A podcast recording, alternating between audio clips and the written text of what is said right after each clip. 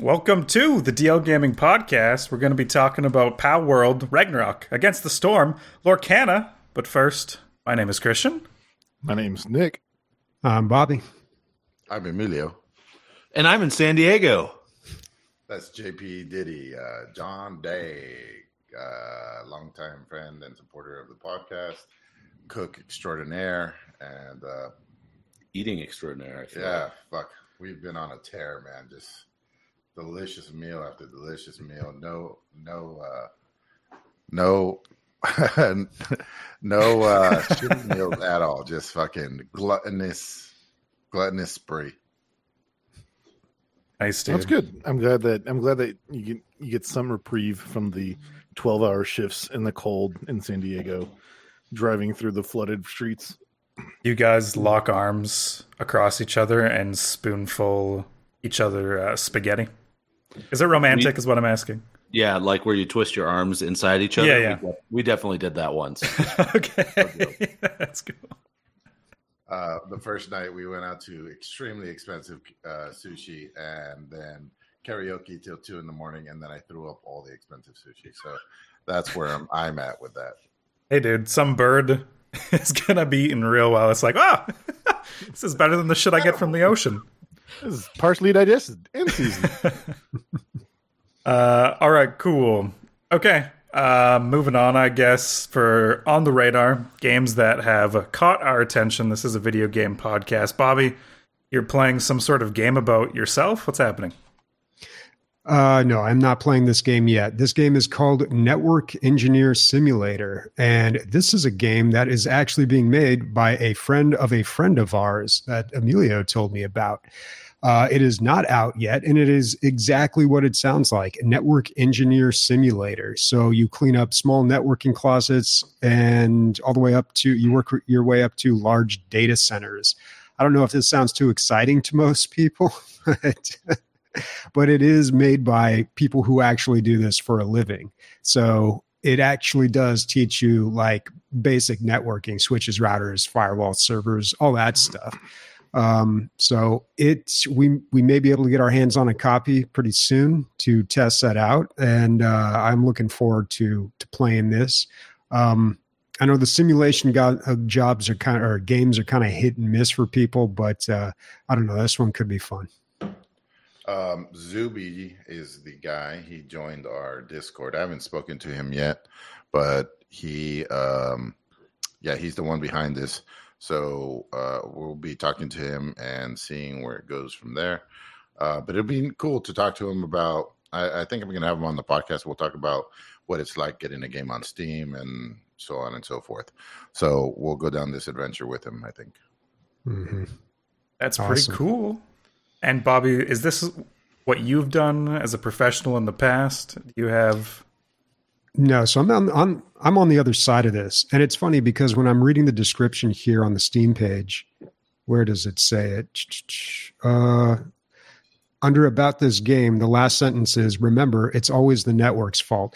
And that's kind of a funny thing in IT because people like to blame things on the network. And then, of course, the network team likes to blame things on the uh, sysanalyst, which is where, where I work. So the networking I don't do. I, I, I work with the systems that uh, run on our servers and utilize the network, but no, I don't. I don't do a lot of this stuff. Can you say for the final, like whose fault is it usually? Bobby? yeah? I guess it depends on where you work. Take a side. yeah, Those I mean, you know what side I'm on, man. I blame it all on the network, but uh, you know. All right, Emilio, you've been having some friendship this week. No, uh, but I um, from on the radar on our Discord, um, somebody put on uh, "We Were Here" expeditions, uh, the friendship. So this is part of a larger thing I had no idea about, but it seems to be Total Mayhem Games seems to uh, they make a bunch of games called "We Were Here," and it's a they have there's a lot of them, and they're pretty well received. There's 91%, there's 80%, there's 85%.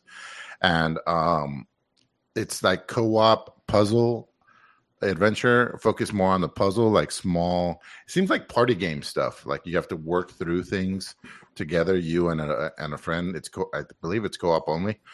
Um, and uh, it seems very fun. But so this is a, like a little bite-sized one. It's only four bucks, and um, so you can play through it. You play through some sort of funhouse maze thing, but then you know I was clicking on their other games, and so like we were here forever. That's an eighteen dollar game.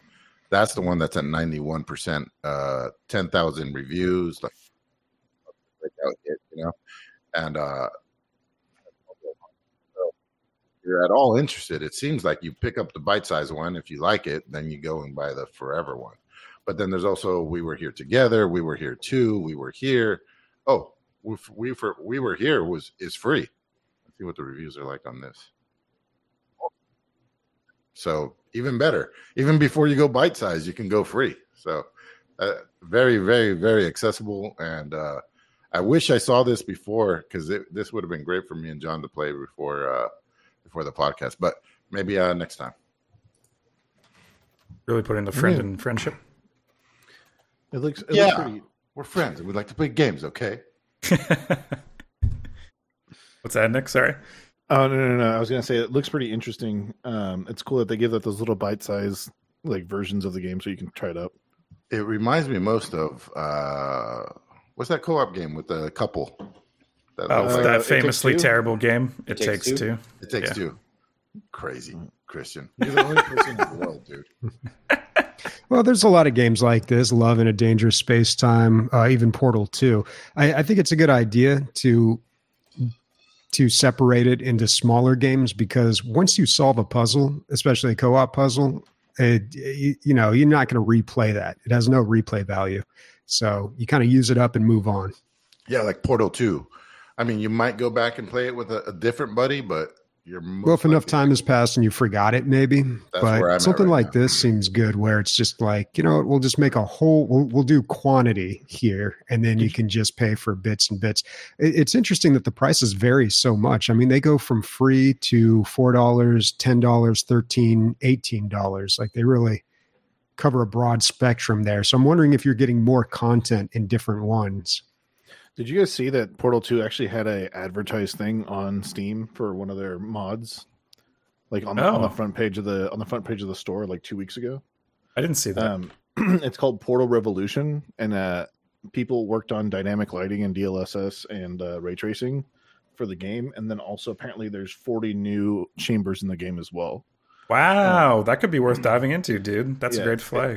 It, it's for I believe it's for Portal 1 or Portal. It looks like Portal Two because some of the the aspects of it because it doesn't say uh, what it's for, but it's overwhelming positive. Oh, it's Portal Two. It's great. That, there, there it is. It's Portal Two. It's uh, it was delayed, but now it's out, and it's free. So you can just install it, get forty new levels, and it's all That's upgraded awesome. graphics. Hmm. I wonder if it's co-op levels. Nic, do you know? I believe from what it says here, single player. It doesn't say anything about co-op.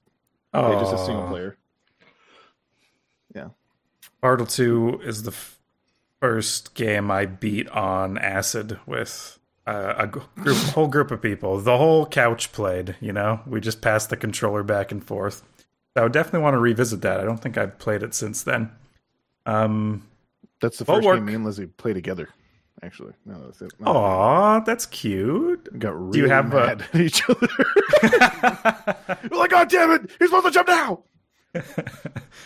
A lifetime of uh, a lifetime of friendship was born. Okay, uh, Bulwark Falconeer Chronicles, made by one guy, Thomas Sala, and uh, uh, produced by Wired Productions. This is a game I played on a Steam Next Fest a while back that now has a release date of uh, March 26th.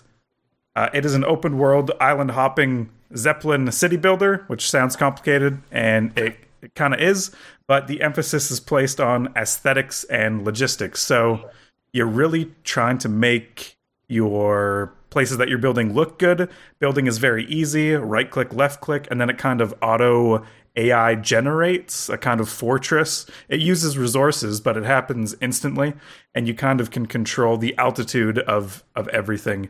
And depending on the altitude, different resources are located at different spots. So it's kind of a little mini game there.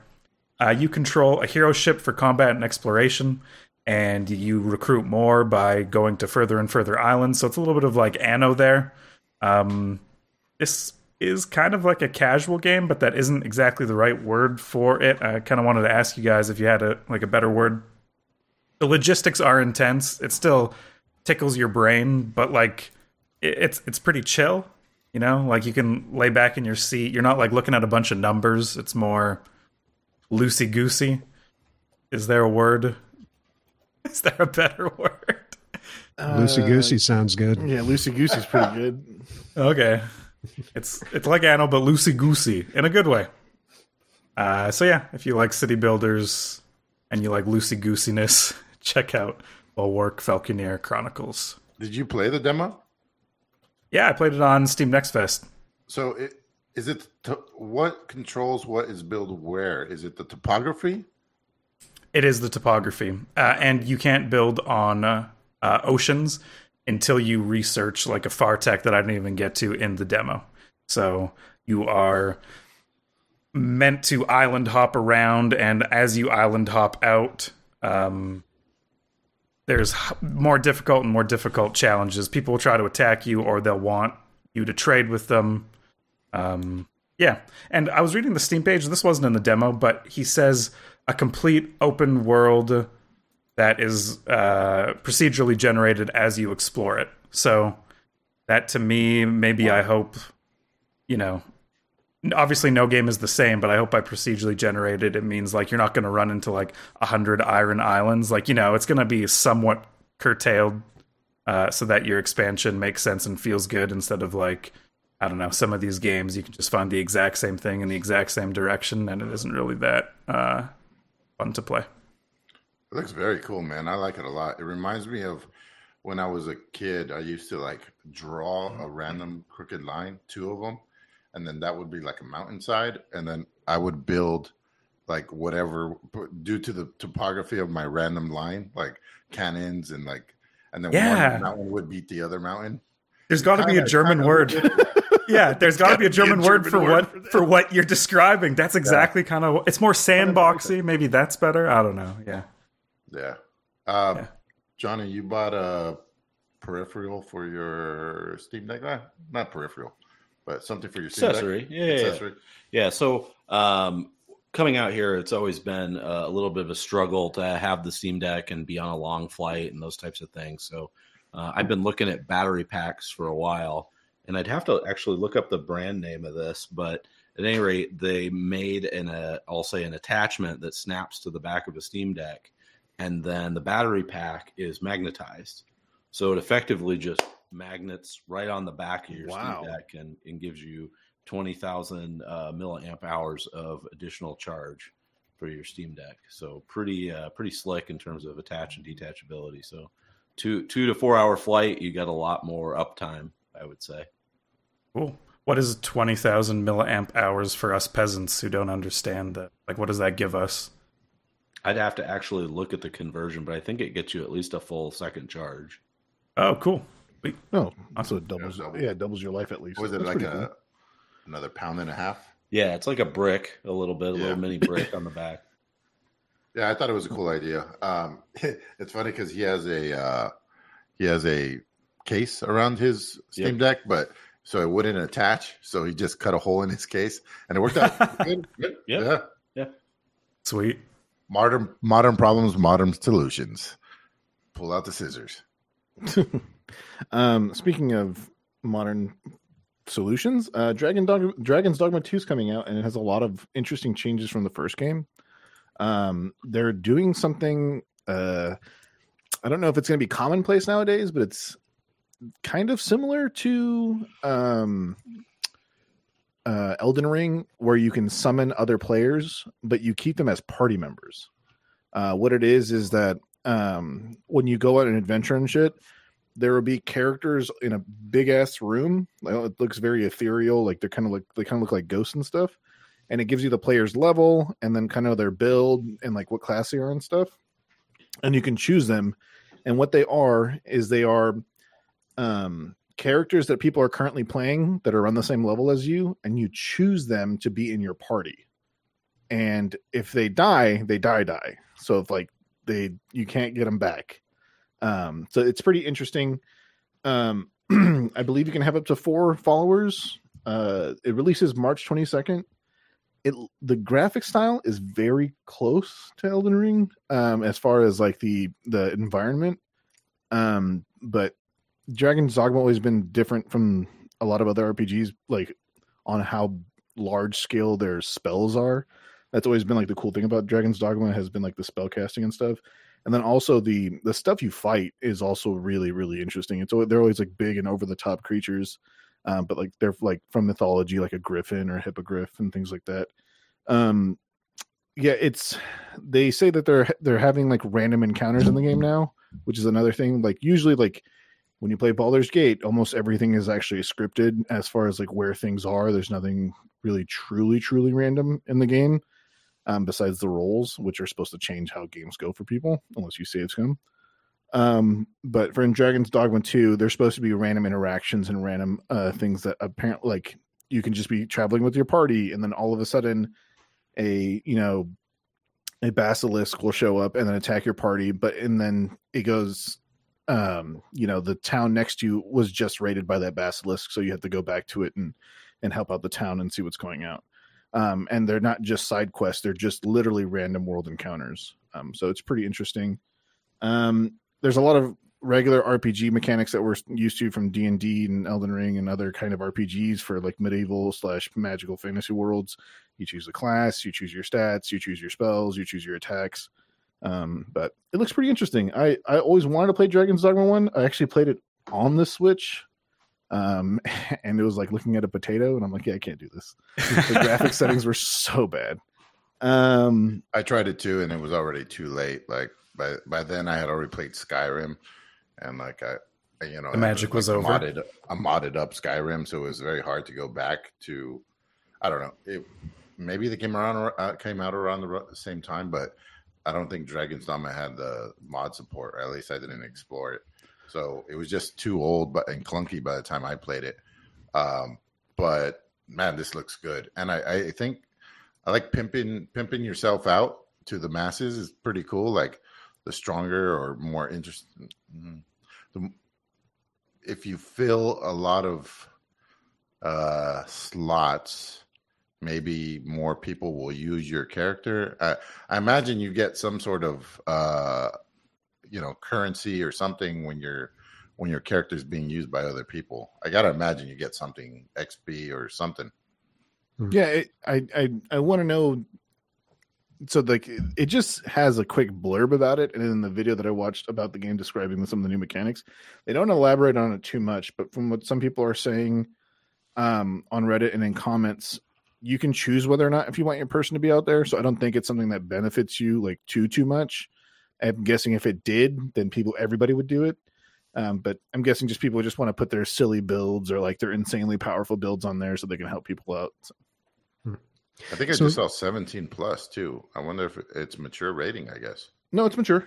Uh, Yeah. Violence, blood and gore, sexual themes, and language. it looks fucking great, man. it looks, really yeah, it looks very pretty. Yep. So the original Dragon's Dogma, I never played these games, but the original one came out back in 2012, right around the same time as um, Skyrim. But it looks like there's been a remake of it, 4K remaster, 60 frames a second, and uh, it's like four. It's less than five bucks on Steam right now. But uh, I'm looking at So that's an official from Capcom remake, I guess.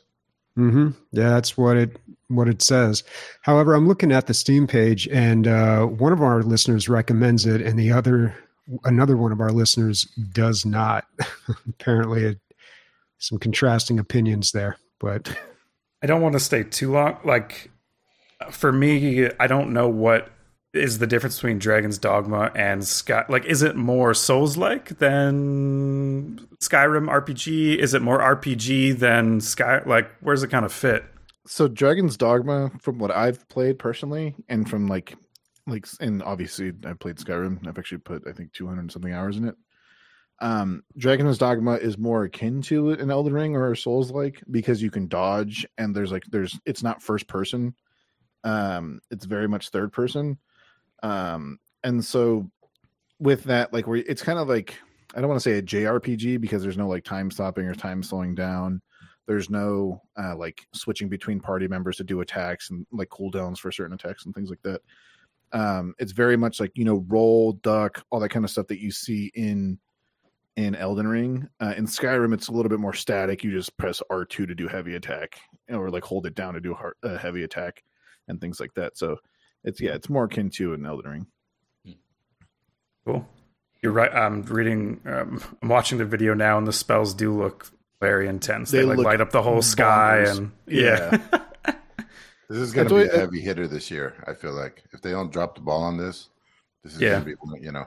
Another March release too. This is our third game releasing in March on our on the radar. Dude, there's a there's a lot of things that are releasing first quarter that are seem pretty spicy. Like the Fallout shows releasing first quarter as well.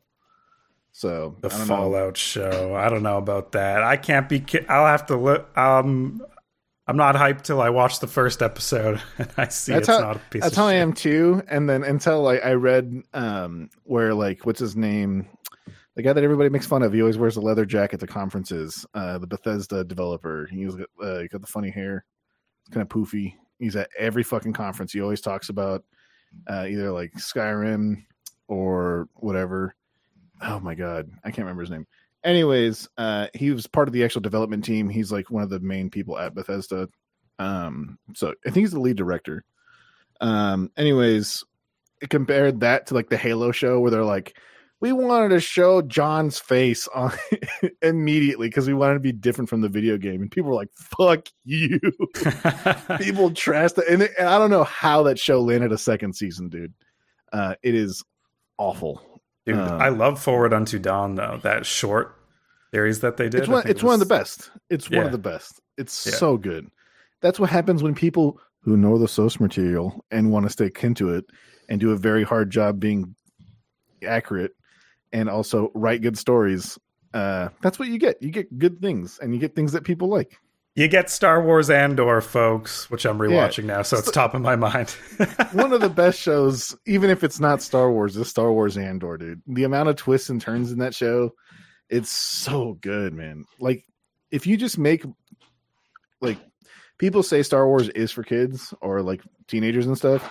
If you make more serious shit like Andor or Rogue One, you're gonna have a, a larger like interaction rate with older audiences. Like hands down, like Andor was so good. We could do a whole episode on Andor, and maybe we should for the patrons. Let us know in Discord if you want. But until then, highlights games that we absolutely, positively have been playing. Nic, you played Ragna something? Ragnarock. Uh, usually Rag- Ragnarok is just uh, no CK. It's just C. Um, but it's Ragnarock because it's a VR game and you play a Viking drummer on a Viking longship. Oh my god, dude, this is so fucking good. yeah, it is. So I, I bought it for Leslie because Leslie was like, uh, I want to play the VR and I don't want to play Beat Saber. What other games are there? Is there? I'm like, do you want to play like a rhythm game? And she's like, yeah. And I, I heard of Ragnarok a long time ago, and I was like, all right, cool. Uh, it's only 25 bucks, so let's get it. And we, she played it, and she's like, she played it for four hours straight the first night. This looks so fucking good, dude. She's she was hella sweaty and shit, and she's like, this is one of the best games ever. I, I am the Viking longship.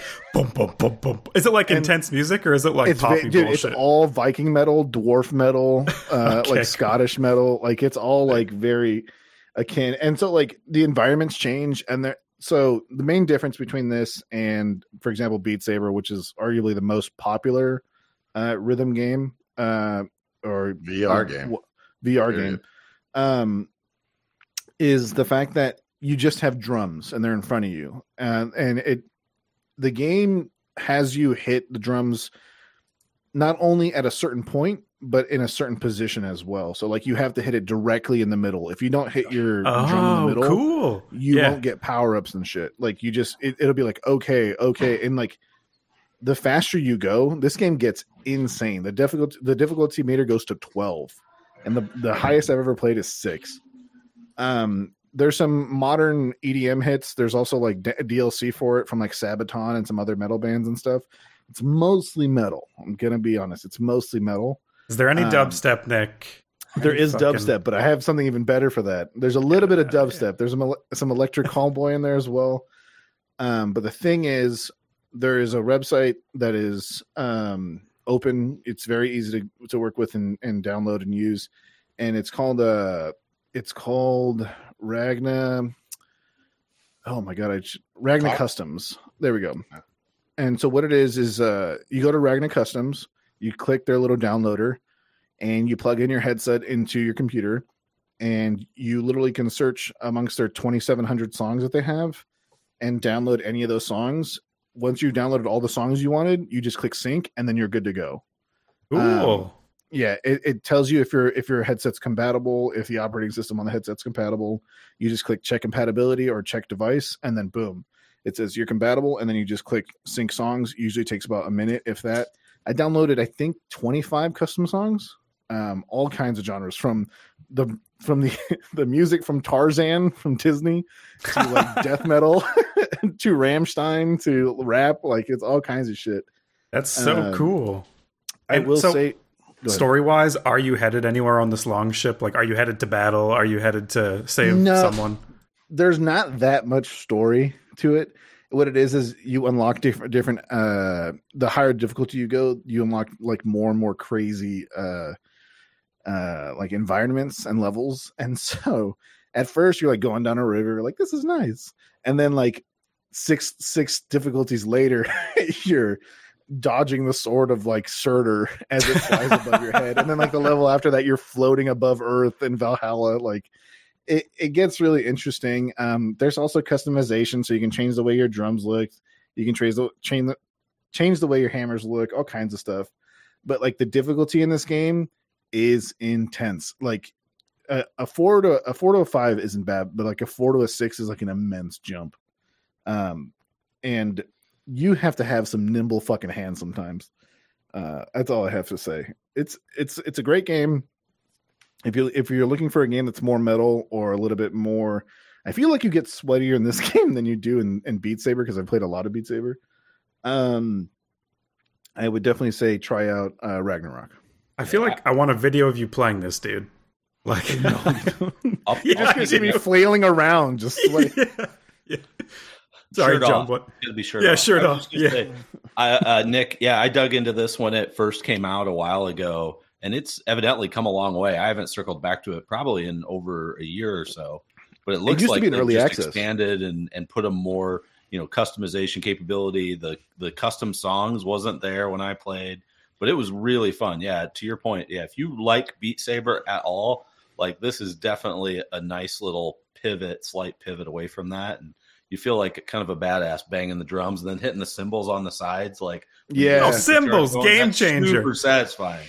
so yeah so the symbols to not to spoil too much but the symbols so every time you hit a, a note perfectly your your hammers or your your drum things whatever you choose them to be because they can be like chicken legs and shit uh, they start to glow. And once they glow you can hit the gongs next to you. And when you do that all your guys get super juiced and they just start rowing hella fast. And the way that the way that the way the multiplayer works is you you race against people's ghosts or Yep. like other players that play on there. And so their their long ship is next to yours. And you can like turn around and look at them and like see how far back they are and for, for ahead of ahead of who they are. Because leslie's way better at this game than i am um and Hey, so Nic, yeah why would you say that this is more like calorie intensive than uh, Beat Saber? Because it, it goes by bpm instead of uh like things that are that are so in in beat saber it does go by bpm in the sense that when the developers make the songs they are usually going by the drums itself but for ragnarock the songs that are not very drum heavy they're guitar heavy. So you're trying to hit these guitar solos that are super fast and it's it's very very you have to be accurate so you're a lot stiffer with your movements as well. So it's i, don't- I don't know how to explain it like you're very much more like i feel like with with uh, probably- beat saber you're you're a lot more flowy so you can conserve your energy Yes. as you're moving around but with ragnarock you're like just going up and down Yeah. hella fast like you have to keep your arms taut to make sure you don't go too far so you don't hit the thing next to you so yeah. Yeah. I think when, like uh, if you if you go and you stop a movement, it's more energy than if you do follow through. yeah Yeah, so it makes sense. More flowy. You're you're right. yeah Nic- it's so fun Next time you play this game, n- next time you play this game, get on the couch, put all the cushions around, make your longboat, rearrange it so you're facing the television. Go back, and I want you to take a video. Someone take a video. of it. It sounds so fun. Oh man, cool. Uh, yeah, definitely check it out. It's only twenty five bucks. Check it out. Bobby, anything on Ragnarock? Dude, great name by the way. Great name of the game. Great Yeah. idea for the game. Holy fuck! Ragnarock. Yeah, I don't know. It looks fun. I mean, I didn't play much Beat Saber. Although in Beat Saber, you were, you had to stand up and you occasionally had to duck down below things, right? And Mhm. this looks like you're just sitting Yeah. down the whole time. You're just sitting down. I mean, me and Leslie were playing standing up, but yeah, you, I think you're supposed to sit down. now that I think about it, I'm like, I'm dude, I'm hella tall above these drums. Like, what's up with these settings? yeah, was- yeah, you gotta sit, you gotta sit down. I'm in Valhalla. Emilio, what what were you up to? Uh, uh, John and I picked up Palworld uh, because I was telling him how it has exploded since the last time he's been at his computer, and um, yeah, we picked it up and we played it for about two and a half hours. Um, it has a lot going on for sure, but most of it, a lot of times, I get bogged down with uh, technology trees and all that kind of stuff, especially when you're playing like Terraria and stuff, but I none of that happened. I found it all very intuitive, actually. Um, I think you could play this game at different levels. I, I think you just passively, barely grow your stuff and get new pals all the time and just casually play it, or you could be looking at all the abilities that all these pals have and really try to get as efficient as possible, uh, which is where the Factorio part of it goes in. Um, yeah, it's just really cool when you get one that is like a hard worker and then also like does farming, and then you're like, oh great, I don't have to tend to my berry patch anymore. This is fantastic because it's so labor intensive, and that all just happens while it's just sitting there. Uh, so that's very cool. We just found. Uh, so John and I were building and building and building and building. I was like, dude, we got like half an hour to play left. Like, we should go out on an adventure. So we went on an adventure. We captured a bunch of fucking pals, and then we are happy to see that they do go automatically back to your base when you like. You can't really cap out. Uh, no, well, I there's, guess there's really no, it's like 300 or 400 of something. Like it, it's Yeah. insane. Like there's it's like four times the amount that is actually in the game. Yeah. Um, there is some weird, I guess we'll call them modifiers. Like, uh, so there's like pacifists, but then there's also like hooligan, and there's like, uh, Yeah, uh, there's there's one. It's called glutton, Yep. and uh, it increases their eating rate by 30 percent. yeah, a bottomless stomach. Yeah, that's another one. Yeah, there's Yeah. there. So every so not to not to interject, but every Pokemon has. You know, not Pokemon. Sorry, every pal. Whoa, dude, Whoa! Don't get sued. Whoa, don't go. Lawsuits, sued. lawsuits. lawsuits. bro. Wee you, wee. Nintendo kicks through the window. Uh, no, Kool-Aid. every every pal is good at something usually, except for like the very very low level ones. Um, so like for example, like one of the legendary uh, pals is the best at mining. It like literally will mine a an iron node in less in less than ten seconds.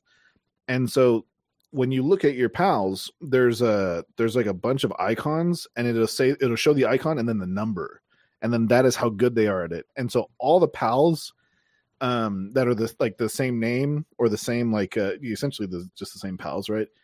Uh every time you catch one, their stats are random, like how much attack they have, how much speed they have, all that stuff. And then their traits are random, but their work abilities are always the same. There's never a time where you download a I mean, you, you catch a pal and their work ability is different. But you can raise their wo- their their work abilities by uh, as weird as it sounds grinding them up and combining them to another pal um, so if you have five of the same pals you choose one and then you grind up the other four and you put them in that pal and it- what it does is it empower their working abilities and increase their stats it's very it's very weird you can also butcher your pals as well I don't. Why would you? But I don't want to do any of that. Yeah For it's food, you need food too. You got you need yeah you need food and then there's also certain resources you can only get Yeah. from certain pals and if you don't live near those resources and you have those pals you're going to want to butcher them Johnny. uh, what do you think as a first time player? Um, I I was a little skeptical at first, right? So, uh, like Bobby, I'm not huge on spending all day chopping down trees. Um, but it actually went pretty quick, and then the building was a little bit fun. Like Emilio said, the you know is all pretty intuitive. It lays out those missions or quests for you at the top, so it gives you kind of that next pillar to go do. And then, like Emilio said, like you go out and and you go on a little bit of a you know a pal hunt, and you can be like, oh, what's this one? Oh, this is pretty cool. What's that giant ancient yada yada megalodon thing? And you know you can um, you know, see a bunch of stuff when you go out. So that was pretty fun too. So I think it's a good mix. I think it's something we'll play around with just for some co-op time. Uh, the only Nic, maybe you can elaborate a little bit on this. Um, I I found a little bit of a turnoff that if you get something higher level than you, it's negative. Uh, but like I feel like if you and your buddies are out, you you want to hunt the big game, but there's So- no benefit to it. So yes and no. Um, so let's say like you catch a pal, you're level ten, you're you're you catch a pal that's level twenty. That that pal that's level twenty will have moves that a level ten pal will never have, even if it lowers its its uh, uh, level down to ten. And what ends up happening is that every time you level up yourself, your your pal doesn't need XP to level up. It'll it'll automatically level to whatever you caught it at. So the level it just automatically levels up every time you level up until twenty, for example, right? Um, and the thing is, some of the moves that those high level pals have are insane. Like you'll have a pal that does like uh, a move where they spit a little bit of fire and it does like one hit and it does it for like 30 damage. And that's maybe a pal at like level 10. But if you let's say you catch a level 20 pal when you're level 10, which is very hard to do. But if you manage to do that, maybe that version of the pal has like a huge flamethrower attack that hits eight times for 20 hits, I mean 20 damage a hit. So it's like you, you still want to go after those those those big pals because they have stat increases as well on them. Um, one aspect of this game that not a, a lot of people are talking about is the breeding. Don't get me wrong, this game is broken in a lot of ways. I'm level 35, so I put a lot of time in this game. Um, nothing compared to my homie who's been sick from work this whole week and got to level 49. Um, but there are some broken things in this game. For example, let's say you, want to catch a certain pal, right? And there's a lot of fast traveling in this game. If you fast travel to somewhere where that pal is, let's say you catch like six of them and there's no more around, you're like, oh, I guess there's just no more. If you fast travel away and fast travel back, all the pals in that area will respawn uh, immediately. So you can kind of farm pals that way. Same thing goes with caves. If you go into a cave, beat the cave, uh, the boss at the end of the cave, you leave the cave and then teleport away and teleport back, the cave will restart. Normally, what's supposed to happen is that cave's supposed to be locked to you um, for like a certain amount of time. So it, That doesn't it- sound like super broken. I mean, That's like gamers are Uh, broken, time, dude. really. The game is broken. They did something for convenience and then people exploited it because they are fucking on crack with their pals. They can't use basic, you know. so, so, some of the other things like breeding, for example, is also insane. Like How do you, can do ca- this? How do you breed them? So what, I think once you hit twenty or twenty five, you can build a uh, a breeding pen, which is like a it has like a bunch of stuff with it. But the way the way you get pals to breed is you have to have cake. Uh, so you make cake by getting eggs and milk and flour. Uh, and you make the cake and you give them to two pals, and they will mate. But the thing is, you can get extremely powerful Pokemon. I mean, pals that are like level forty five, and you'll be like level twenty, and you can get them immediately. Uh, and you just have to catch like two shittier pals and just wait like a day. Like and and your eggs will hi- like uh, will incubate as you're gone. So the I had no you just have idea that, launch from uh. Fucking cake was an aphrodisiac, but apparently so. apparently it is. Hmm. Apparently it is. Let them eat cake. Uh, That's right. What I did like about the game was I, I liked after our adventure, we came home and we looked at our new collection of pals, and then we started like putting them where they should go. Like this one's yes, obviously yeah. this one's good for working, so let's get them to work. And this one's good for mining, definitely in mining. This one is super aggressive, definitely going to carry that one with me. This one makes me thirty percent faster. Yeah, I'm going to carry that on me all the time. Why would I not? So, yeah, it's So- very cool. one example of that for people that are listening and we're still talking about Palworld. Um, there is a boss that you can catch. It's called so you can catch almost all the bosses in the in the game, um, except for the ones that have trainers, and even then you can kind of glitch it out and catch them as well. Um, you can also catch people for those who, Can those you put the people know. to work? Can you put the Yes, people to work? you can, and it's bad. uh, you can also butcher people. All right. um, it gets really dark really quick. so this game doesn't see the pals as like actual friends; they see them as animals, uh, which is an interesting take. You know, compared to the the the thing it's competing against, which is Pokemon. And it's like, oh, your Pokemon are your friends, but the reality is that you probably eat the Tauros and you probably eat the other animals. That's like Why is there pals with AK forty seven? Sorry, I'm just gonna mad. So there's a little monkey. Larry here. so there's a, there's a little monkey that if you if you uh, catch one, you can you can build his harness. So every not every a lot of the pals have harnesses or or uh, saddles. Saddles mean mean that you can uh, ride them. Obviously, there's pals that for water. There's pals for um, going on top of lava. There's pals for flying. All this kind of shit. Um, but the harnesses usually give them weapons. Uh, and so the little monkey pal, who's like a little green monkey, uh, if you make his harness, he gets an AK 47, and he's one of the strongest pals in the early game if you manage to do that. Um, but for example, one of the pals I have, he's like a big panda, and when he jumps, he like flaps his arms and he floats. He has a rocket launcher, and he just absolutely destroys anything that's in a group. Um, but there's a lot of things in this game to kind of keep you engaged.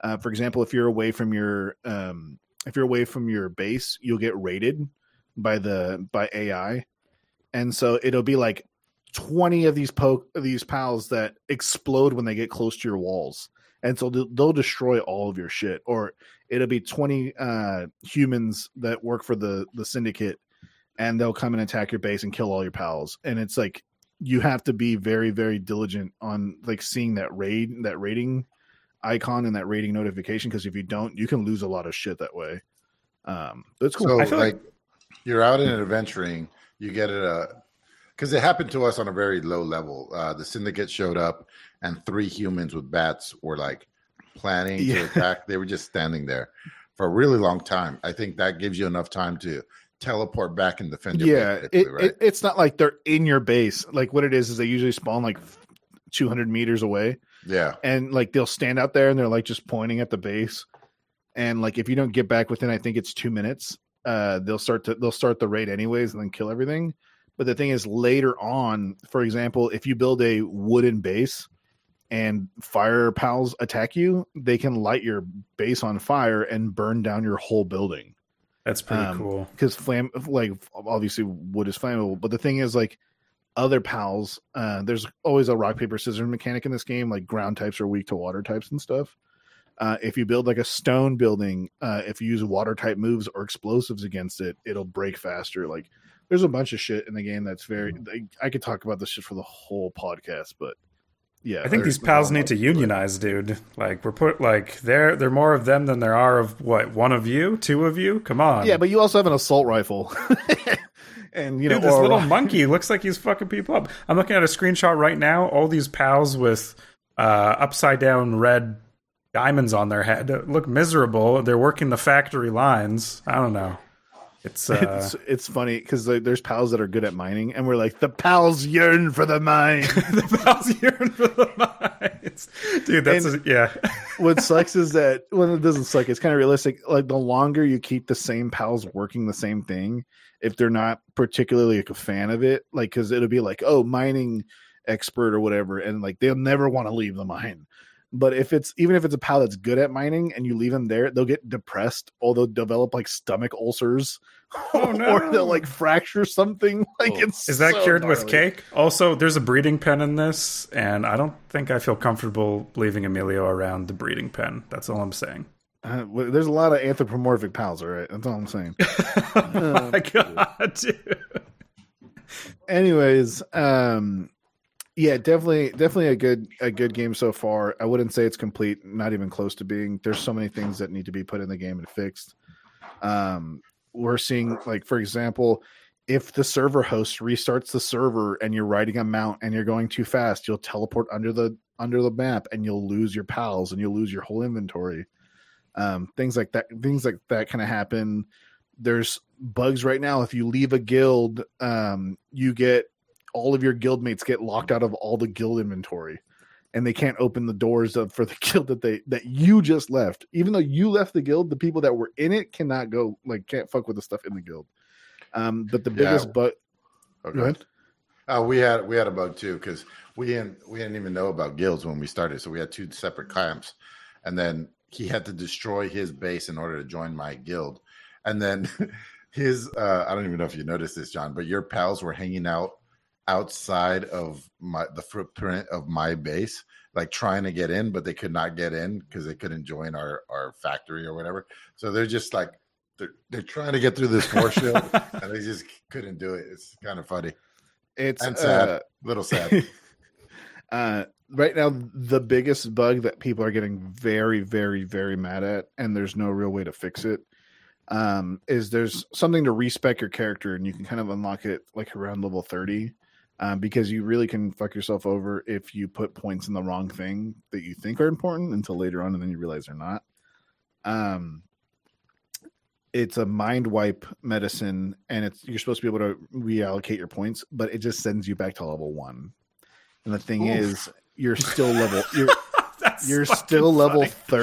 30 Uh, you're still level 30 like let's say you take it at level 30 you're still level 30 and it takes just as much xp to level up to level 31 um meanwhile like level 1 would be like you catch one or two pals and then you're level 2 now you're catching like 30 pals to go from level 30 to 31 and you have none of the benefits from being level 30 it's rough wow. it's like a double kick to the nuts because you don't actually get sent back to level one. You just you effectively get sent back to level one in the sense you have no more allocated points uh, for your stats, and then it's also sh- hard as shit to level up. So hey I Nic get- by the way uh cricket soldier started playing this so the neighborhood is effectively yeah, it- all the servers Uh, are gone. It- I- the the told him out of Tarzan there, of the the Tarzan of the Palworld is here, and he's going to fucking start a union and kill everybody. My message Um, to him was, uh, I, I think you've probably captured one of the devs by now. He's like, no, I, I just started yesterday. That that happens tomorrow. Dude there uh last thing i'll talk about and i'll still talk about Palworld unless you guys have any questions. Um there are things like they're like these legendary pals that are insanely good. One of the one of the ones is like one of the last pals you can get at level 50 because 50 is the level cap right now. And it's called jet dragon or jet dragon um and it, it's twice as fast as the fastest flyer you can get uh normally. And the thing is there are two things that can help you to catching pals um without even hurting them. It's them being asleep and throwing the Pokeball at, I mean, throwing the Pal Sphere at their butt. Um, and as long as you aim at them from the back, it increases your chances of catching them. And so this guy at level, I, I think the video he's level 20 or or 19 and there's no way in fucking hell that you're catching a level 50 pal at that at like at that level right but this dude flies behind this legendary pal while it's sleeping and just throws a pal sphere doesn't work, flies away, comes back, throws it again while it's sleeping. Does it like 45 times because his catch is catch percentage is like 0.9.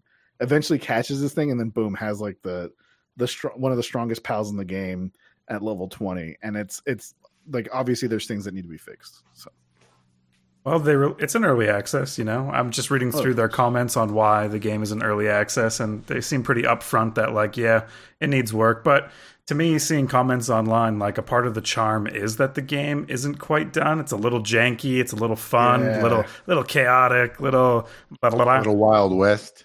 yeah, a little loosey goosey. Come on, little loosey goosey, you know what I'm talking about? uh I just can't wait till the game gets 1.0 because there's people in our guild that were be- planning to betray immediately because they're assholes.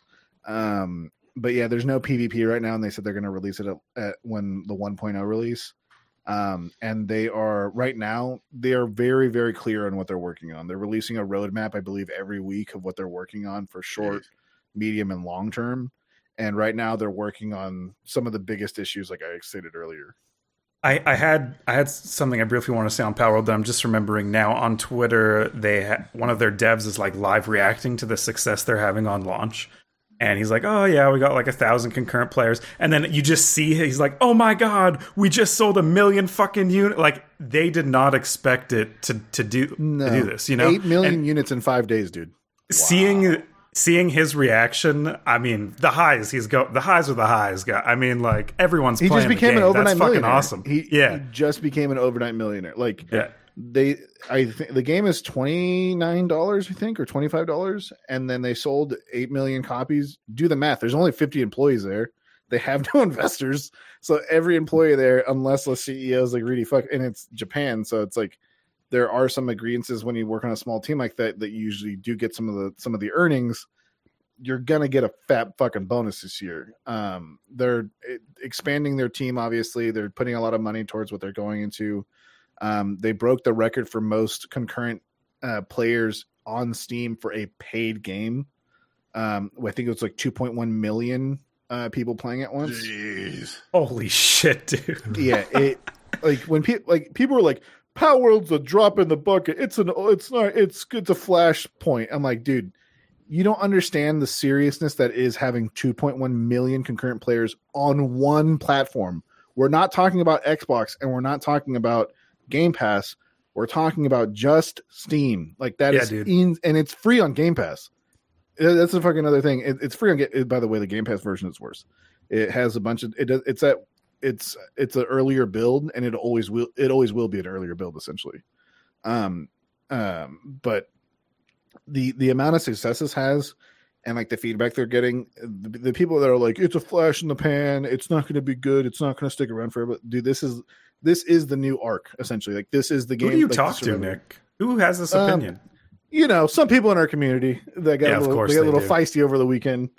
uh, So I'm wondering if this. I, I saw an article about how like 80 or 90 percent of the finals player base has just disappeared, and I'm sure it probably had something to do with Palworld. Although I'm not sure when that Yeah, article some from. extent. Yeah, yeah, it. I, I think obviously we're going to see a huge, huge dip in in Palworld player base when the game starts to get a little less popular and the next thing rolls around, the next AAA game or the next you know indie indie hit.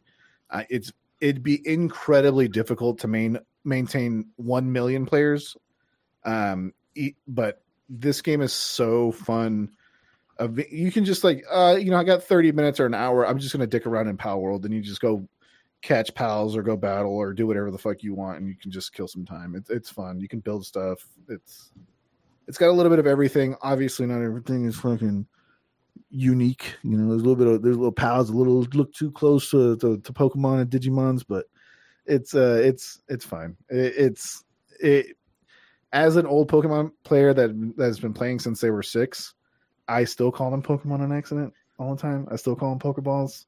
I still call some of them by their Pokemon names that are really close to, and so it's uh it it's it's it's it just shows what could have been done and what Game Freak could it could have even capitalized on more. And now that Palworld's out, it's like, well, there you go. You just lost eight million unit sales to a fifty person dev team that's been using uh the fucking engine that Fortnite is built on. So have fun.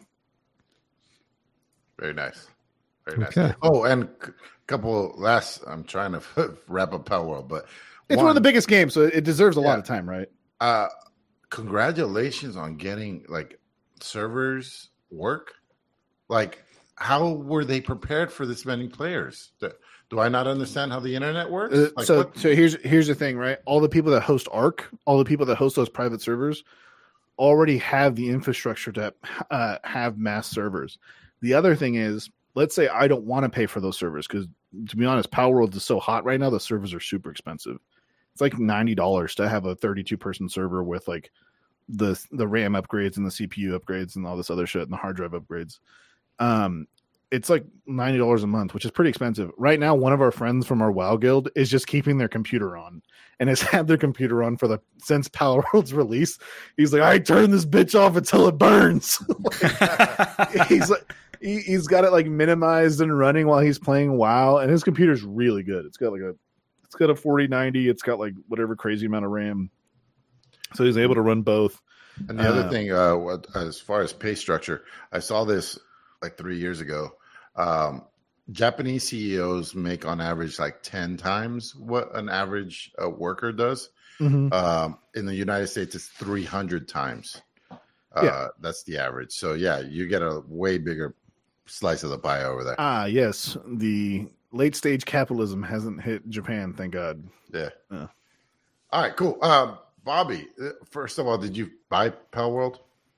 no, Okay. no. I mean, I'm not going to buy it until I can play it, and I just haven't had a chance to play it. So, and it is kind of one of those things where it's like, when I'm going to play it, I need a couple hours free. And right now, my gaming has been pretty sporadic. I'm like, I'm trying to knock out like one level of Doom 3 every couple of days, like when I have, when I'm home.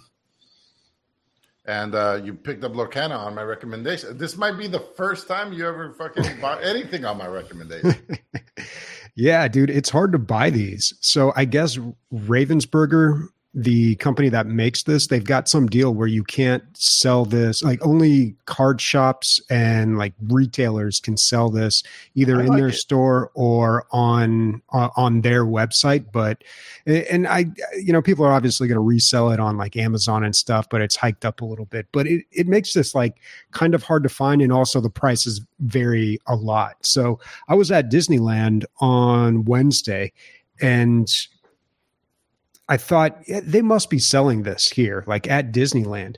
So I looked it up, and sure enough, they were, but only at one place. So outside of Disneyland on downtown Disney or whatever they call that area, where like before you enter the park, they have this whole strip mall of just all this Disney stuff, restaurants and, and Starbucks or whatever. And there's a pin shop because people are really into the pin trading with Disney. That's a big thing. And this is the only location at Disneyland where you can buy these, and it's only two per customer too. And as I walked up there, I knew that they were selling it because I saw some kids out who had just bought some packs and they're opening their boosters and getting excited about what they got and everything, their rares and their foils. So I, I walked in there and I bought two of the starter decks for the new, um, new what do they call it? New set. Yeah. Uh, yeah. Floodborn, Rise of the Floodborn or something uh, which worked out because they, they show you on the starter decks like which characters are in it, and I was just like, oh well, those are the ones that I want. You know, it had like Merlin and uh, uh, Frog and the Princess, some someone from Frog and the Princess, and then the other one was um, oh. yeah. I don't know, like other characters that I was like, yeah, those are the ones I want. Gaston and uh, something else. Um, so yeah, I picked it up two starter decks and I've been playing with my girlfriend and we've both been kind of learning it, figuring it out.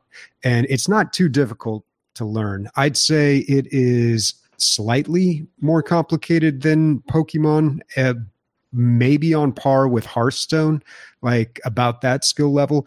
It, it's pretty easy. Although, since I'm still learning, there's still some things I'm not too sure about, like specific mechanics and like uh like when you put characters down, they can't do certain things on the first turn. Like I'm not exactly because some characters say, you know, play this character exerted, which is like when you tap them, basically, like in Magic. So uh, there's a few things that I'm just not super clear on that I need to uh, um, need to explore. But of course, I'm always going to compare it to like the first uh, TCG that I ever played, the Star Wars customizable card game, and um, you know, the more the more of these TCGs that I play, the more I realize the Star Wars one was just I, it was well designed, but it was just way too complicated. It had like five or six phases, and it, the games were very, very long, like at least an hour. And what was really cool about it is like you would have a story, like things happened and progressed like a story. Like this person you deployed there, and then they shot this person, and then like a bunch of other guys came and tried to kill him, but he jumped on a spaceship and went over here. Like it played out like a story, which was really cool. And you could do so many different things. There was maybe too many mechanics in it. And I also liked how they do how they do the um in all these card games you have to generate some sort of currency with the cards. So in Lorcana you you just take cards and say, well, I'm not going to play this card at all this game, so I'm going to put it in my inkwell, and your inkwell becomes your currency, and you can do that once per turn. So, you know, uh, Hearthstone, how did they do it? Like every turn, you just get You're one more action. Yeah, you yeah, get exactly. one you energy one per turn unless currency. you have a card that says otherwise. But yeah. Like, I really like the Lorcana one because it's like if you don't need any more currency, you stop sacrificing. But you'll never yeah. be out. You'll never not have enough unless you play poorly. You'll always have enough currency because uh, you'll, if you need more, you just sacrifice more cards to currency. Yeah, and the way to build Lorcana decks is you usually put um, multiple copies of a card in your deck. So that way you can spend one as ink. Uh, you can turn one into ink, or it makes it more likely that you're going to get it because uh, the games that I play go very quick, and I usually don't even make it halfway through the deck. It seems, but I don't know. I, I'm still learning. Maybe I'm doing something wrong. No, that's a good thing, Bob. Because if you run out of cards, you die. so you don't want to finish your deck. Hmm Yeah, I haven't even gotten close to that yet, but I really liked how Star Wars did this. So Star Wars whole their whole thing was the flow of the Force. So you had your deck, and then you had your uh, so Magic had lands, but in Star Wars you, you had lands, but you actually played them on the table, and there are places where people could go and move around. Your characters That's pretty rad. there. I like Yeah. that. That's pretty cool. It was cool. So in each of these lands, you had um, force bars on either side. So they'd have like two light side ones and one dark side one, and that was your force generation. So you would count up all those things and say, okay, I can generate like seven force this turn, and you count it out of your deck one, two, three, four, five, six, seven, and that was your currency for that round. And then you spend them deploying character ships, whatever, put them in your discard pile then the discard pile goes under your deck and it's the flow of the force and it keeps going around and it was a really good way to just like kind of shuffle the cards as you're playing. So in a lot of these games it's like if the card's at the bottom of your deck you're never seeing that card. You know sometimes you got a card that lets you search your deck for something. Um, there there are some Lor- lorcana mechanics that allow you to like draw a card choose if you want to keep it or put it at the bottom of your deck. But like with Star Wars, it that was just built in naturally, and I really liked it. And the way you lose at Star Wars is you just run out of cards in your your life force that that rotation from deck to force generation to discard pile. Like if you run out of all of that, then um, then you die. And uh, even when you got like like down to like five cards, like you can only you can only generate five force even if you could technically like on the board you could generate like 10 you could only you only had five cards so i don't know i thought that was cool but I, i'm really enjoying lorcana it's actually kind of hard for me not to like get super addicted to it because i haven't played a tcg in so long and i was like i loved like the whole star wars thing It- because it was star wars but also just like tcgs are like built to prey upon addictive people like me. You know, you open the pack and you're just like, what I get, what I get, and you want to get the whole set. And the other thing too is like I I gotta invest in all the accoutrement of uh of a TCG now. Like I'm playing this and they give you stuff in the starter deck, but I'm just like, this isn't cutting it, man. I gotta get a 20 like two 20 sided dice. I gotta get some other dice for hit point counters. I need a play mat. I need to get some sleeves you know like i'm i'm like doing some shopping i'm like dude this is getting expensive but funny, um dude, because I'm right there with you. Uh, you know, I had a I had a huge magic collection back in the day, and then now I'm really getting back into, especially with Commander now, where it's so cool. Uh, like every magic player. last night, uh, the guy carding us at the bar, he saw John's Magic the Gathering shirt, and he was like, "Hey, do you guys play Commander?" And we started talking, and they, we had just played Commander that day, and so Commander's like definitely a thing where it makes it more social. It's not one on one anymore. It's four people, you know. Mhm. Um, so, or as many as you want, really. It's complex if you want to get it. Um, there's that going on, and so now I have play mats. I have card sleeves. I have a shit ton of dice, um, and I like it all. But now I have to buy a box to keep all that shit in. yeah So yeah, it, I, I don't I'll, care. About I'll send you what to buy, buddy. I'll send you what to buy.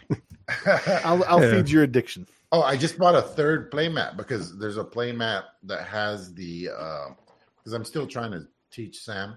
So, or uh, I'm going to teach uh, Mila as well.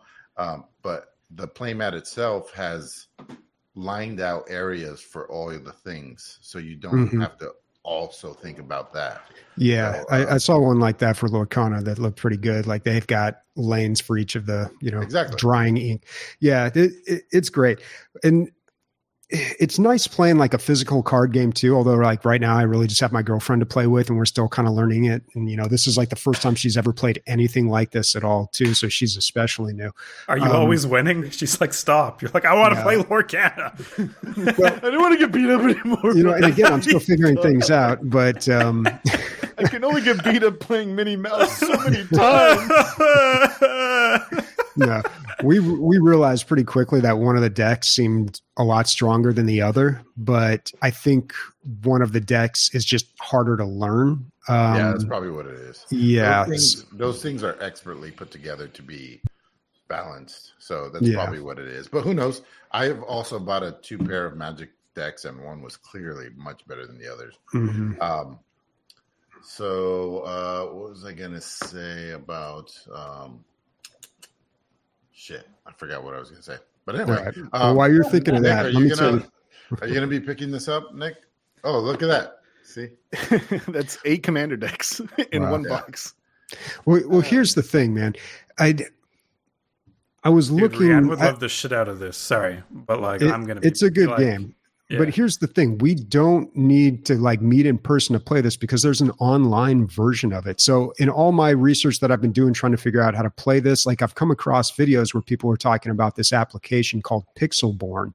Now, it has nothing to do, or it's not like officially License. licensed by um, Ravensburger or Lorcana or anything, but it looks like this is something that somebody has made where you can play the game online. It queues you up against other players. It's uh, it, it's very well done. Like it's not like Hearthstone, but like you have to import the the cards, but there's a launcher that does all that for you, um, and it queues you up again. Like you you load up these decks, like any cards you want, you pick the decks, you load them up. You can go on websites and just copy the code of a deck, put it in there. It, it's really well done. And what what I really like about this and playing it online, I've played like maybe two matches online, and uh, you know, of course, got got worked over pretty hard. But playing it online, you can't do something that is against the rules or out of line and it also kind of forces you to understand how the mechanics work because that's all like built into the game. You know it's like playing with these these uh guidelines. Um, when, when you're playing a game just on the table and you're reading the rule book you're just like okay i think that's how that works. It- it- so it it makes it really difficult to really get a specific answer on something. So i think playing it online is helping me learn the game better and also it's really eh, you know it lets you play with different deck styles and see what uh, uh, what works and what doesn't but I'm reading yeah, between the lines here. Are you accusing your girlfriend of cheating at the game when she goes against you? Like you have these disagreements over the rules. You're like, if I was playing online, this would never happen. If it was No, truly no, I just random, it would honestly never don't- happen.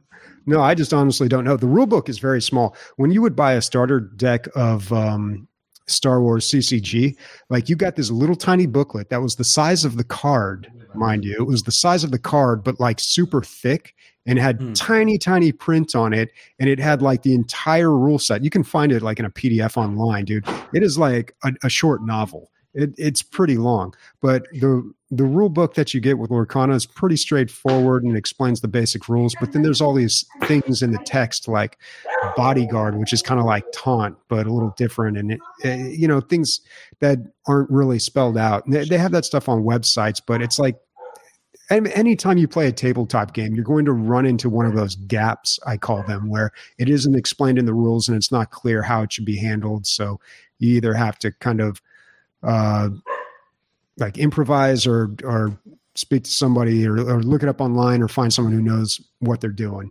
good luck Right. on that online game, dude. You don't want to fuck with Disney. They're gonna come down hard on those motherfuckers. They're gonna find out where you live, Yeah. beat you up, take all your Lorcana cards, and not give you any money back. Well, I mean, they they aren't selling it. That's the thing. It's all free. So, um, I don't think they really have a case there. But uh, it's a lot of people are playing on there. Like you can go on uh, probably Twitch, but I was on YouTube and people are just like playing game after game on there.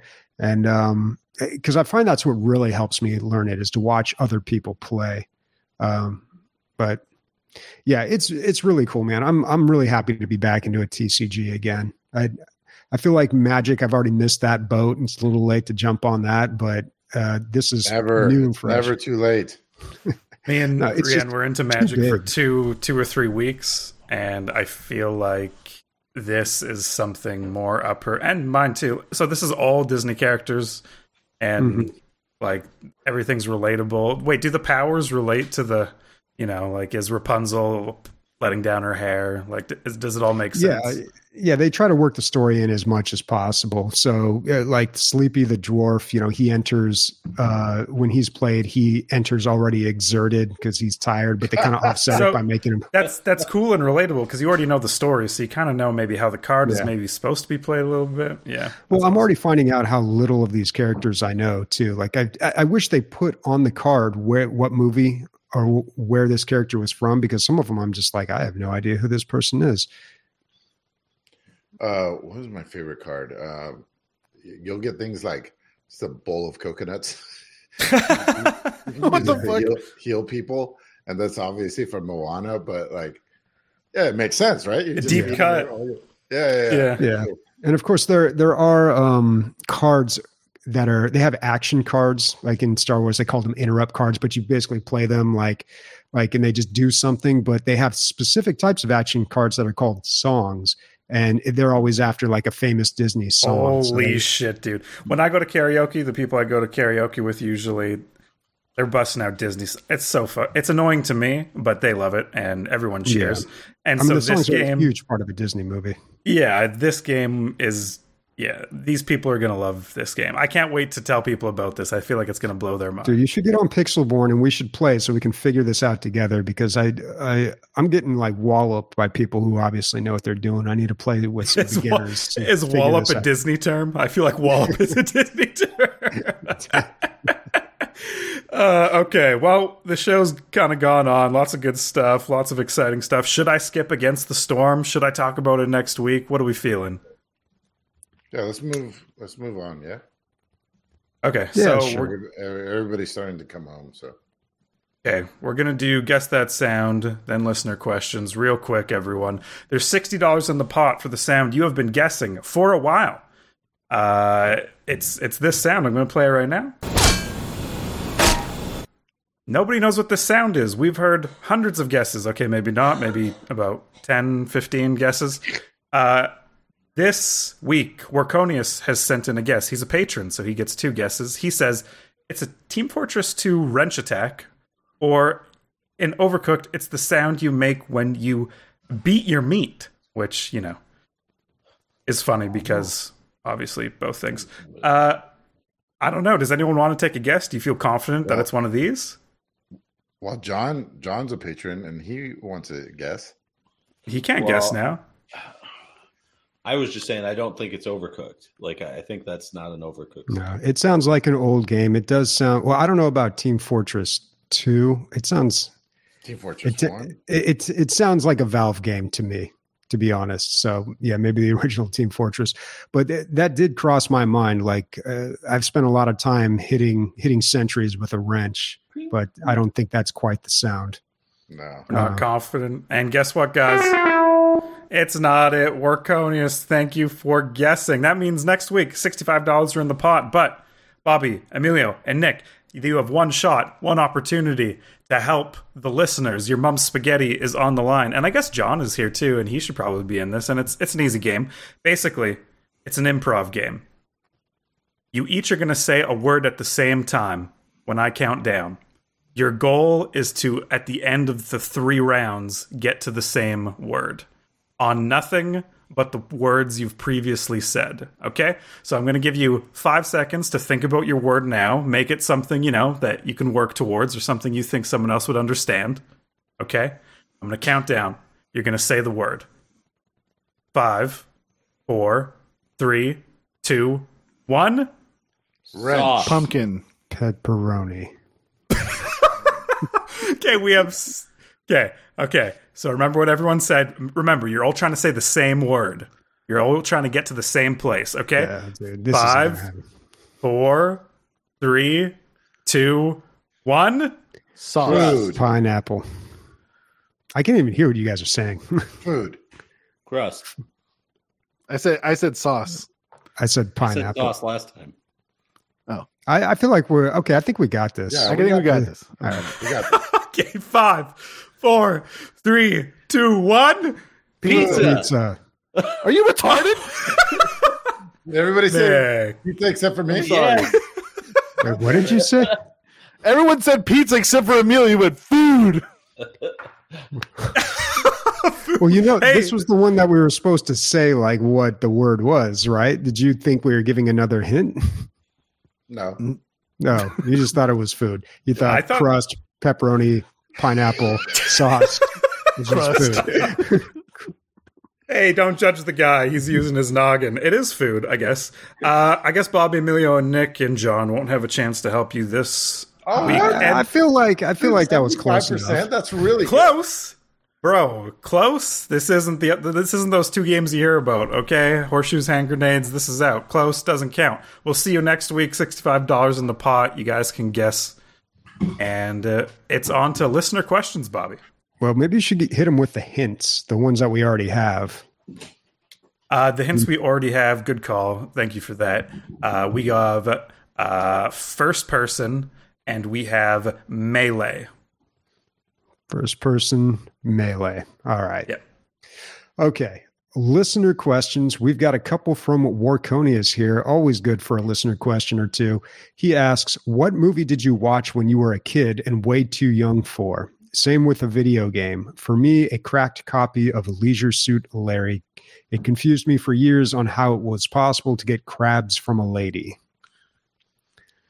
Uh, Ooh. when I was maybe eight or nine and still in the Catholic culty church that I grew up in, I saw Showgirls on at 3:30 a.m. and I watched this scene where she gives a lap dance to him underwater and is like flopping like a fish. I think that scene is pretty corny if you were an adult, but to me, it was maybe the best thing I've ever seen in my entire life. So, uh, yeah, Showgirls. Just so you know, that wasn't a lap dance. Oh, That was What- what- intercourse. Oh, they were really? talking about the part when they were in the pool. The pool was Yeah. definitely intercourse.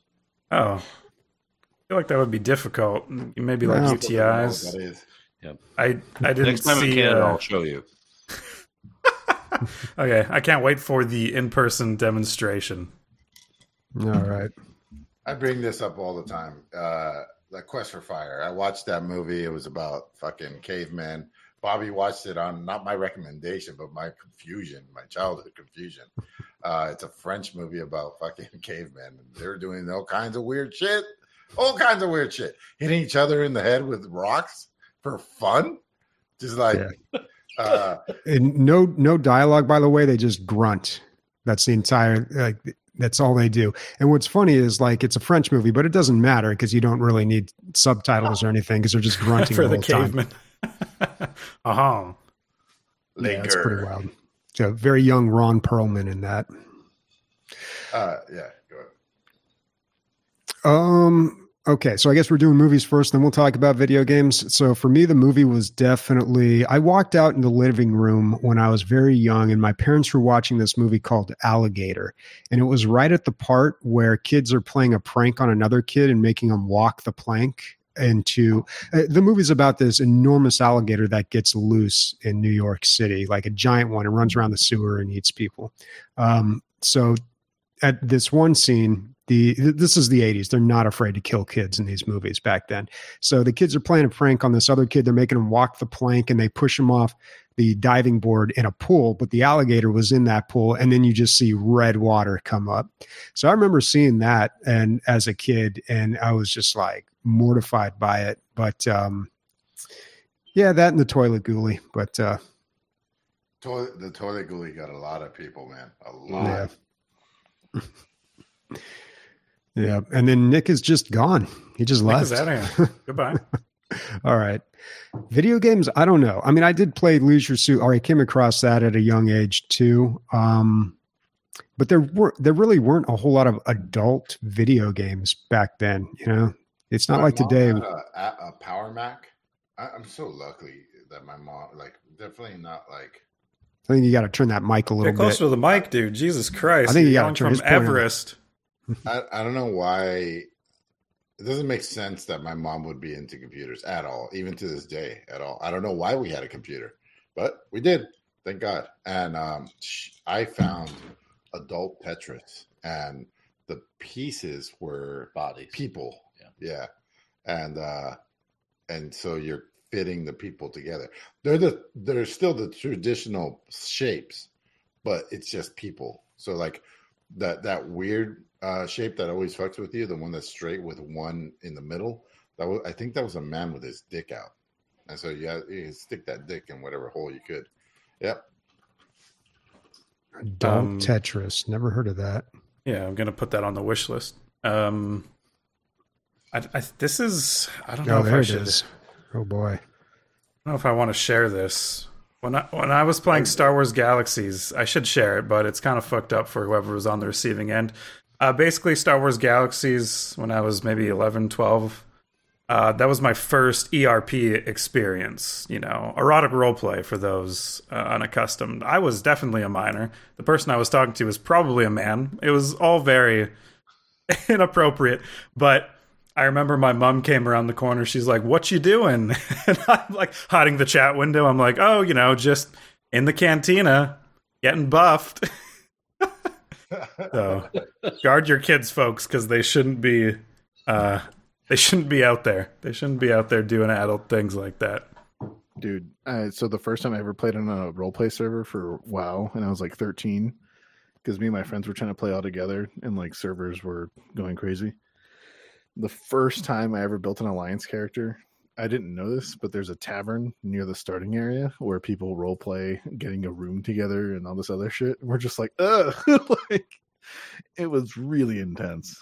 It, it's one specific, like I forget the name of the tavern, but there's like a meme about it. Like you can see all the, it, it's just one specific tavern in the in the alliance area, and yeah, they're like, would you fancy a, a flagon of ale with me upstairs? And like they'll go upstairs and they'll like like type in the in the action because you can type in actions. It's like Tiffany the thirtieth has closed the door, you know, and things like that. yeah, yeah, yeah.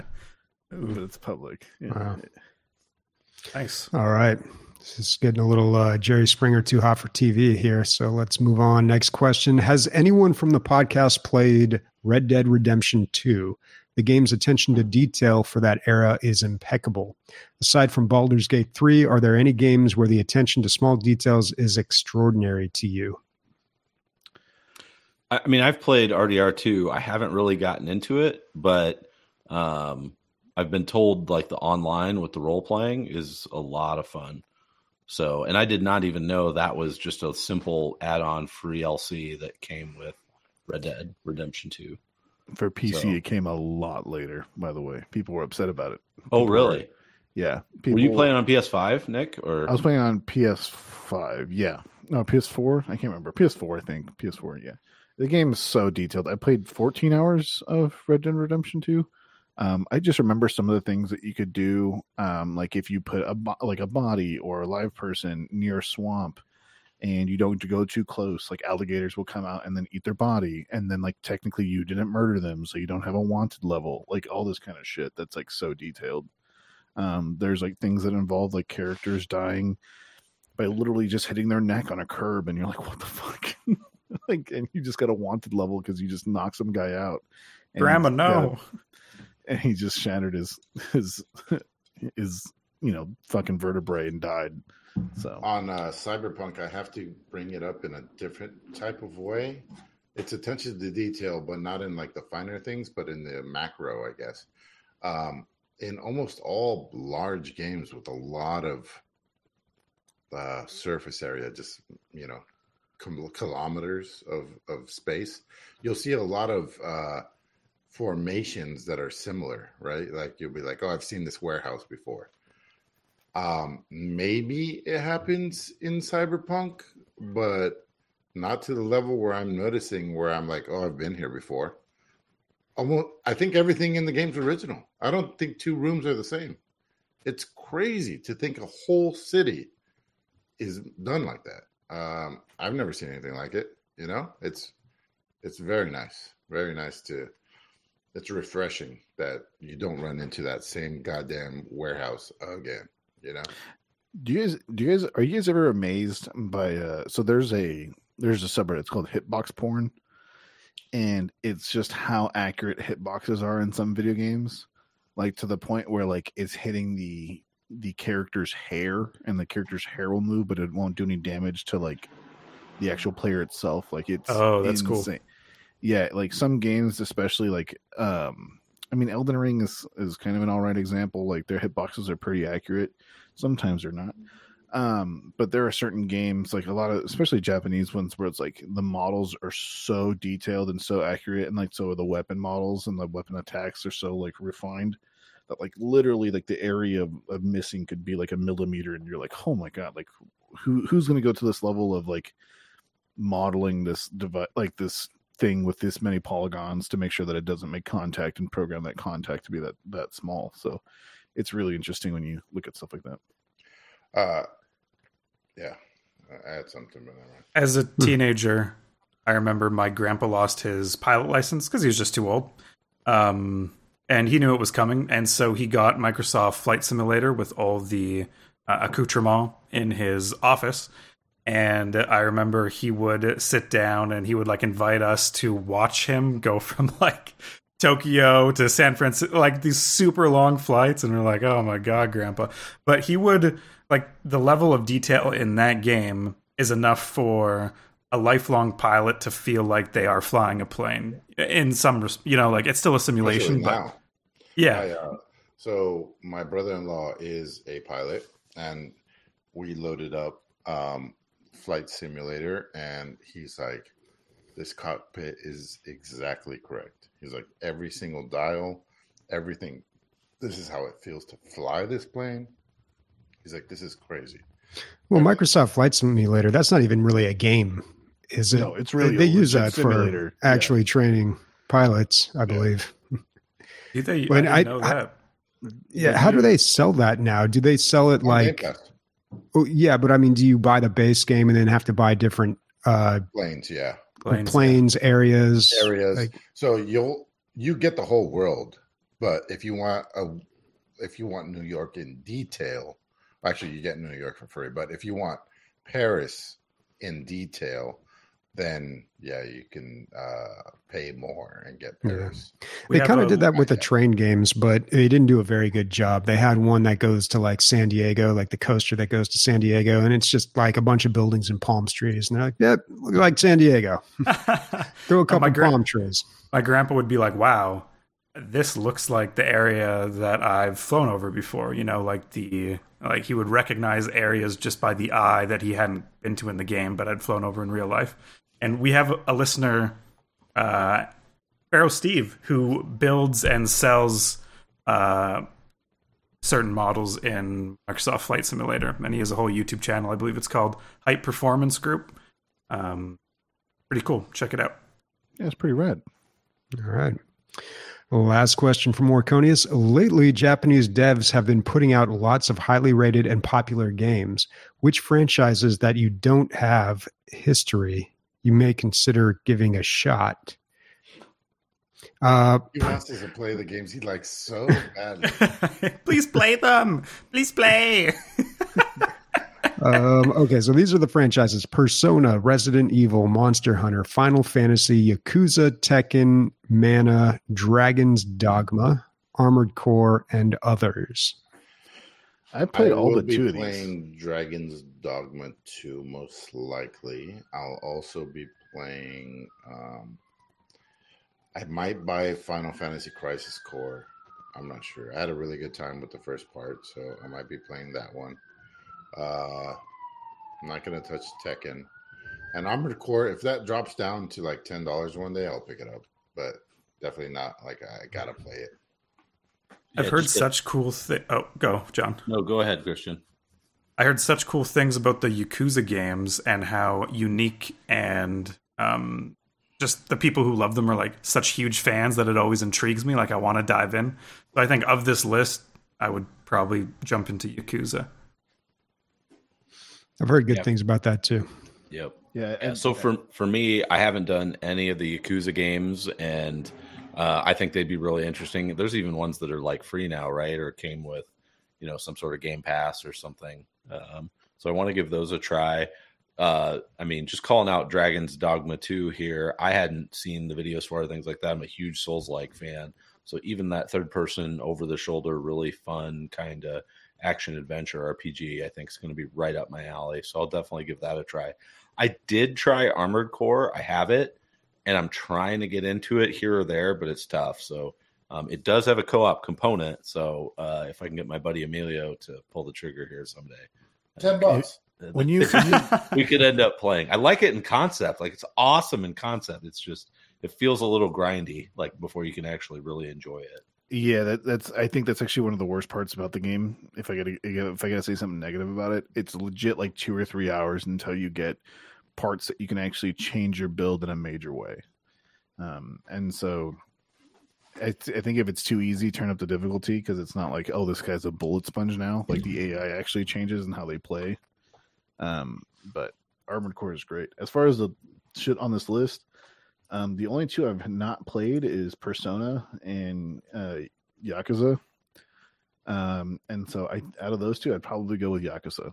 Uh, just because the new game came out, Yakuza Zero was so well um, received, and it's also kind of like a restarting point for the franchise. It kind of uh, simplifies a bunch of the storylines that have that happened before it, and kind of explains what happened, but it also kind of like makes a new one.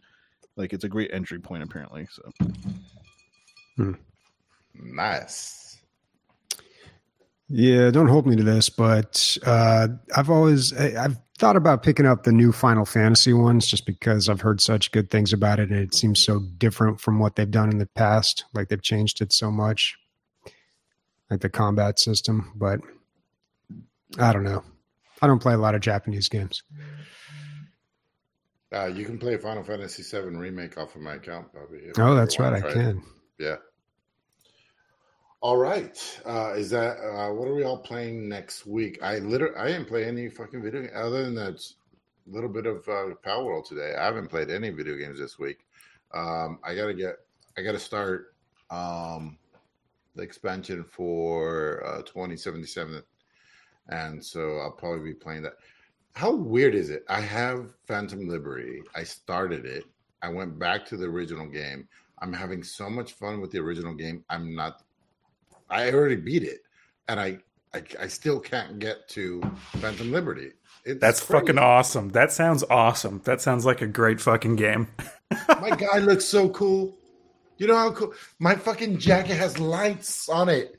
It's fucking cool, man. yeah, Not as cool as your cosplay, dude. That's never gonna be. That's never gonna be matched. Never gonna live in. live in- Uh, I'm going to be talking about Against the Storm next week, and I'm going to be playing it because uh, I'm addicted. It's just that easy, folks. It's one of the best games ever made. Hear about it next week. Uh, for me, it's going to be um, Hell Let Loose. It's on sale. Me and my friends always wanted to play it because it's flawed, but in World War II. And so I'll be playing that. All right. Uh, I'm looking at Enshrouded, but I don't know if I'm going to get into that. Uh, well, maybe Palworld. Like, I, I, I don't know. We'll see. All right. Uh speaking for Ender, Nic, Christian. Uh, what I s- I always say myself. Why'd I go Ender? All right. Nic, Christian, Bobby, John, and myself. San Diegan Tatas. Seen a lot of those this one.